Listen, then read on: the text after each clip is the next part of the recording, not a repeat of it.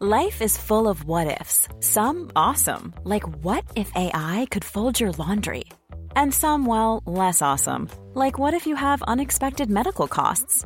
United Healthcare can help get you covered with Health Protector Guard fixed indemnity insurance plans. They supplement your primary plan to help you manage out of pocket costs. No deductibles, no enrollment periods, and especially no more what ifs. Visit uhone.com to find the Health Protector Guard plan for you.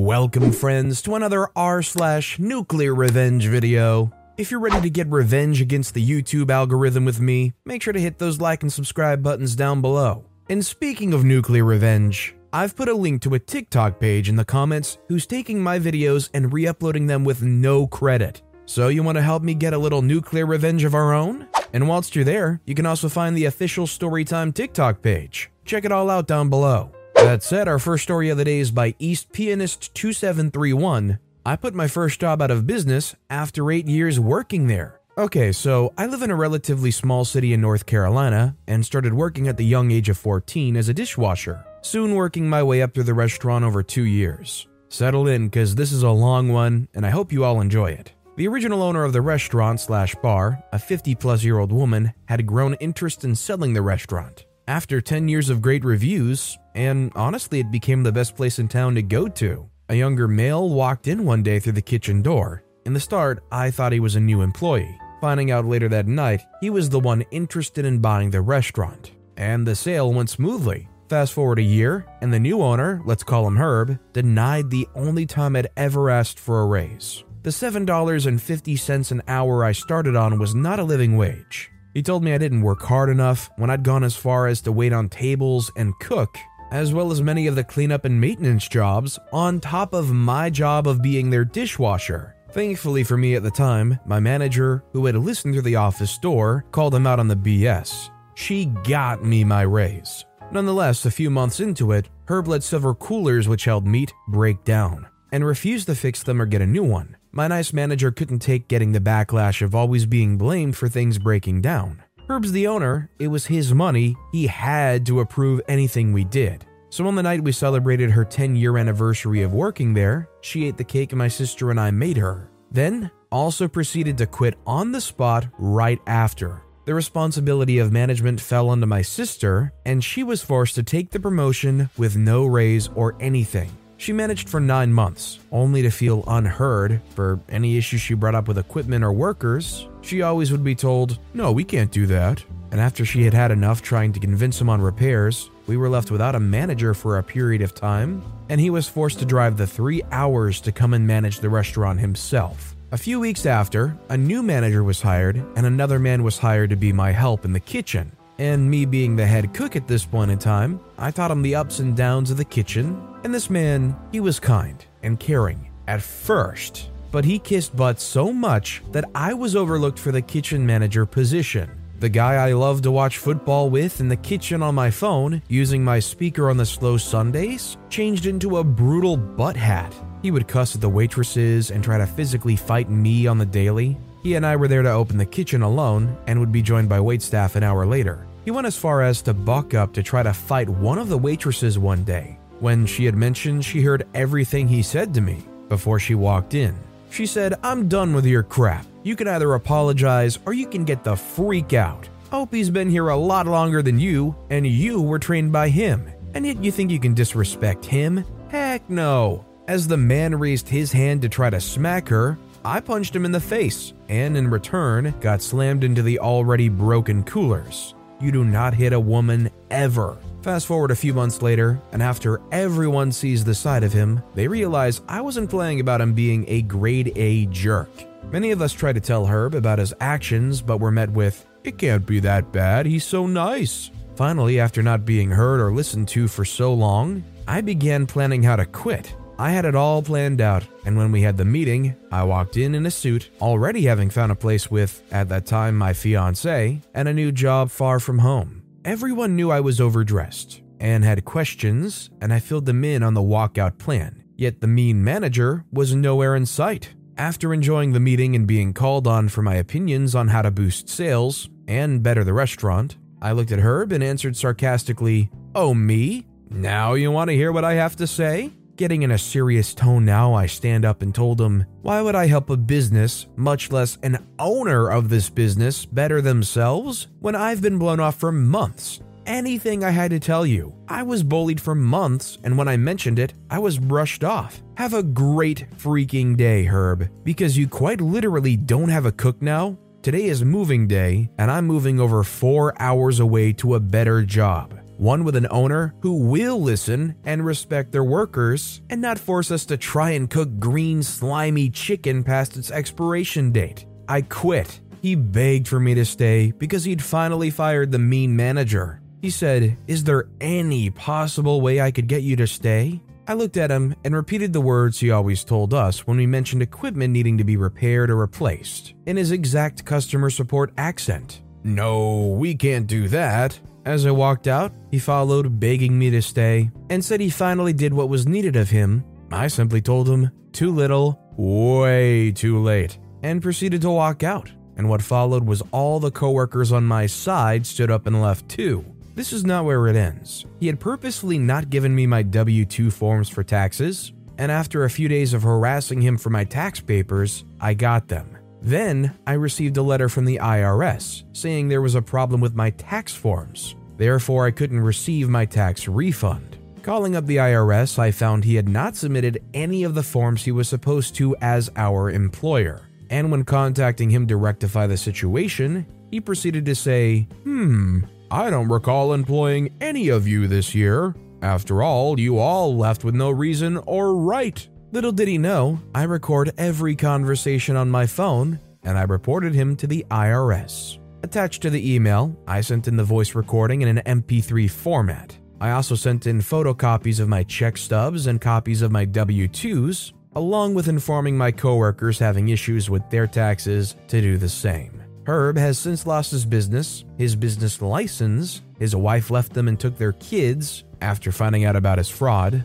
Herb's now facing upwards to 60 years in prison now for multiple counts of tax fraud. It turns out we were not the only business he owed and refused to pay taxes or file the correct tax forms when needed. He had withheld the safety precaution paid during COVID and used all of it to fix the restaurant. He messed up, and I get to sit back happily typing this with a smile, knowing this jerkhead got what was coming to him. For all of you wondering whether I ever got my taxes and my money, yes, I finally did as of yesterday. Does hearing stories like this make you want to record every phone call conversation that you have with your employer? Or really like any business you're doing? Or is that just too much work or too much of a hassle? Or maybe even like an invasion of privacy? Let me know what you guys think in the comments down below. And our final story of the day is by Dignified Dingo How a Friendship Was Broken. This story is 100% true, and I even left in the parts that I really didn't want to admit to. I was 18 years old in 2001 and just started getting into the party scene. I like the drugs, I like the dance music, I'm an introvert, and I was trying to become social. During this time, I met some friends. John became my best friend for a decade, and Brian. At the time, I had just totaled my car, so John would drive for me, and we did everything together. He liked the same sports as me, was very giving, and was down to do all the crazy stuff that I would impulsively want to do. As a thanks for him being such a good friend, I would pay for gas and drugs. At the time, I was dealing white powder and ecstasy, not major dealing, but I usually had it on me, and John would never pay for what I gave him. Brian was a rave child, already pretty burnt out from stuff, but he was a lot of fun, knew lots of people, introduced me to the rave scene. Now, I worked and was dealing on the side, so I had okay money. I would start paying for Brian to get into clubs and for substances sometimes. He was kind of a mooch though, so I started cutting him off. Then things started going missing.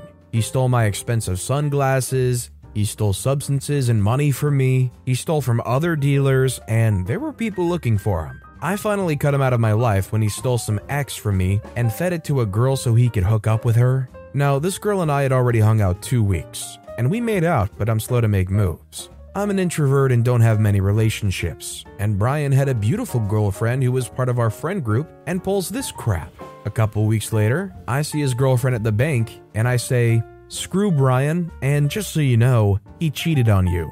She came over to my house to talk about it, and later that night, she and I hooked up. I guess it was a revenge screw for her to get back at Brian. I was hoping it would be more than that. Something like a month later, I get a call from Brian saying he heard I'm selling some stuff and says he wants to buy it. The whole phone call felt off, and I was pretty sure something was up. I told him to come stop by to get it. John was with me and had a 45 in his truck. I told him to go get it since this felt off. He grabbed it and stuffed it in his waistband, and we waited for Brian to show up. Brian shows up with two friends. We talk a little bit. He hands me some money for the stuff. I hand him the stuff. Then he brings up that he heard I slept with his girlfriend. I told him if he wants to talk about this or handle it, let's go over here and handle it. Just then, one friend tackles John to the ground, the other pins me. John's fighting the other guy while my arms are pinned behind me and Brian's punching and kicking me in the face. I have some earrings and he rips them out of my ears. He then steals the rest of the stuff I had on me, but leaves the money he just gave me for the stuff he paid for, freaking idiot, and all three of them take off running.